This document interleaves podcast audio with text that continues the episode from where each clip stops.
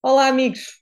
Mais um ao final do dia no canal Acordo de Dinheiro de Camilo Lourenço, hoje, dia 20 de julho de 2023. A estas horas já não é bem ao final do dia, mas a meio da noite. Eu peço-vos imensas desculpas pela adiantada hora, mas estive a ouvir em deferido as quatro horas e meia de uma seca descomunal que foi o debate da nação, do Estado da Nação. Não, não adormeci, mas quase. Estava como está o país, em estado comatoso. Ora, este debate uh, tinha todos os ingredientes, mas todos, para ser uma carnificina ao governo, mas não. Digamos que foi uma espécie de Barbenheimer, uma mistura do filme da Barbie com o, o Oppenheimer. Uh, uh, é que só que não tinha o glamour da boneca e sem a bomba atómica. Pois uh, perceberam bem, foi mesmo uma seca. Só para terem uma ideia da flacidez da oposição, o primeiro-ministro tem tanta empáfia e despreza tanto a, oposição de, e de tal maneira que colocou quase como o seu braço direito ou até porta-voz quem? O ministro Manuel Pizarro o Ministro da Saúde. Sim, vocês ouviram bem, o Ministro da Saúde, que pintou um país muito cor-de-rosa, assim, tipo Barbie, onde já uh, 170 mil utentes têm médico de família, uma coisa assim. E eu, para além de não acreditar muito nestes números, uh, que o Partido Socialista tem uma tendência para, para extrapolar e impular, Uh, quer dizer, sei de filas, todos nós sabemos, as filas de espera para consulta que aumentaram, as filas para ter uma cirurgia simples ou complexa aumentaram, uh, as maternidades estão fechadas, as urgências estão fechadas, o, o, o, CNN, o SNS a abarrotar uh, na miséria e eles depois a dizerem que isto está tudo maravilhoso. E o contra-ataque da oposição, morninho, morninho. António Costa ainda teve o desplante de dizer que não há alternativa, que a alternativa é voltar para trás. Para depois o Ministro da Saúde dizer que a contratação de médicos será feita nos mesmos termos que o PSD fez em 2012. Então, em que é que ficamos? A alternativa é voltar para trás, afinal de contas, estão a fazer o mesmo que o PSD fez em 2012. 2012, 11 anos atrás. Depois Costa ainda vai buscar o percurso de recuperação do, do país desde 2015. E porquê? Porque sabe que os números do último ano não são assim tão favoráveis.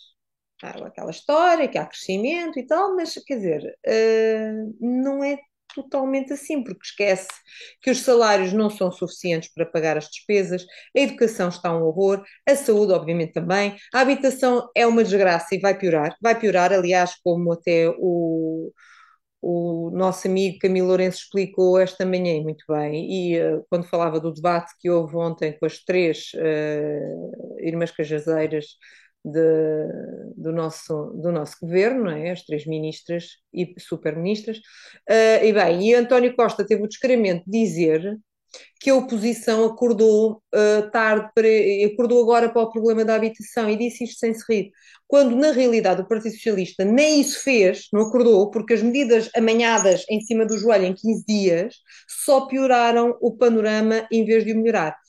Uh, outro exemplo concreto, a nossa agricultura que está na Rua da Amargura. Ainda há poucos dias o Luís Mira advertia para a possibilidade de se perder mil milhões de euros, eu repito, mil milhões de euros de fundos do PEPAC, que é a nova política agrícola do comum da, da União Europeia, porque estamos a 15 dias de se acabarem os prazos das candidaturas e ninguém fala disto. Ninguém faz nada. E é claro que o desmantelamento das direções regionais também contribui para a má organização e falta de diligências do Ministério da Agricultura, e pouco se falou nisto neste debate, praticamente nem ouvi, se calhar adormeci entretanto. Mas olha, a oposição tinha pano para mangas e nem por isso uh, aproveitou. Nunca um governo esteve tão instável uh, na vida. Em pouco mais de um ano, 13 demissões, algumas delas envolvendo, gra envolvendo graves casos de corrupção.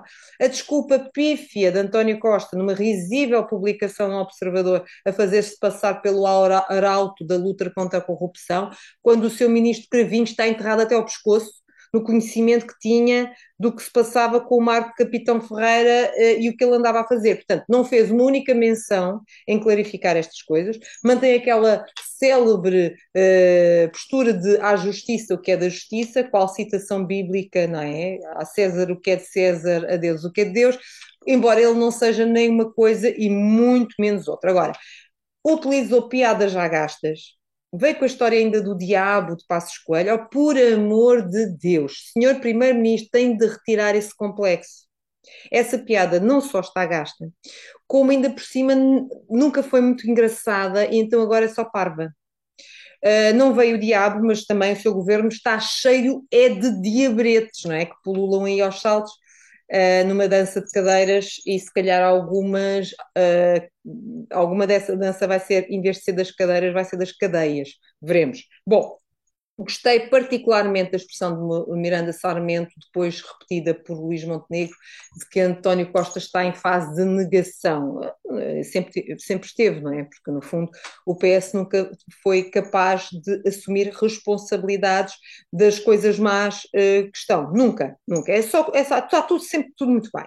Acho que a melhor tirada do dia foi também de Miranda Sarmento, quando faz um trocadilho, porque António Costa se acha, não é? Se acha, e disse que era o pai e a mãe do maior crescimento já visto em Portugal, é? é sempre maravilhoso aquele homem, meu Deus do céu, é ouro em peso, e depois Miranda Sarmento diz que não sei se vai ser o pai ou a mãe da quarta bancarrota, mas da terceira foi sem dúvida o tio, de ou o tio do resgate. E, e é muito interessante porque alude uh, às responsabilidades corresponsabilidades da terceira bancarrota, porque era ministro de José Sócrates, se bem se lembram. Portanto, eh, um vem com o diabo, o outro vem com o Sócrates, quer dizer, fica tudo em família.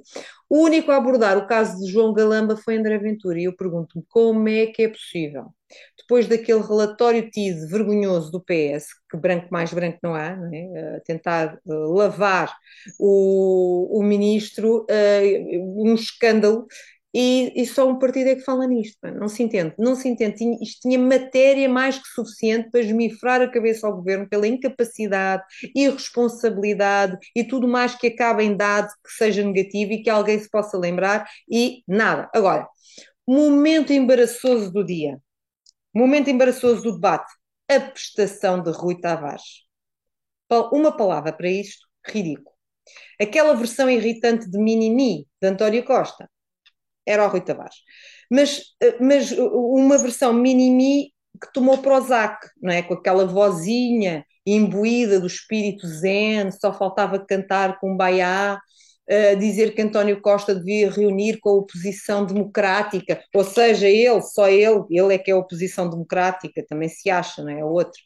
Uh, e, e depois o primeiro-ministro só lhe faltou fazer festinhas, a dizer: anda cá, meu menino, portaste muito bem. Ele chegou a dizer ao Rui Tavares que tinha o, o número de telemóvel dele, podia ligar, o número de telefone, é só ligar.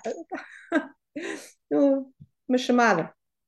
Bom, uh, eu nunca vi ninguém a fazer lugarzinhos de poleiro em direto como o Rui Tavares. Nunca. Isto é, isto é, vergonhoso. Foi a mesma coisa que ele fez na Câmara de Lisboa. Coluna vertebral para ser uma verdadeira oposição, zero. Bem, enfim, no fundo, mais do mesmo. Portanto, isto já vai muito longo, peço desculpa. Foram estas as minhas primeiras impressões deste uh, magnífico debate. Uh, se quiserem, uh, se tiverem problemas em adormecer, ouçam que é garantido. não precisam de comprimidos para dormir, basta ouvir este, este debate. Portanto, divirtam-se, até para a semana e obrigada por maturarem.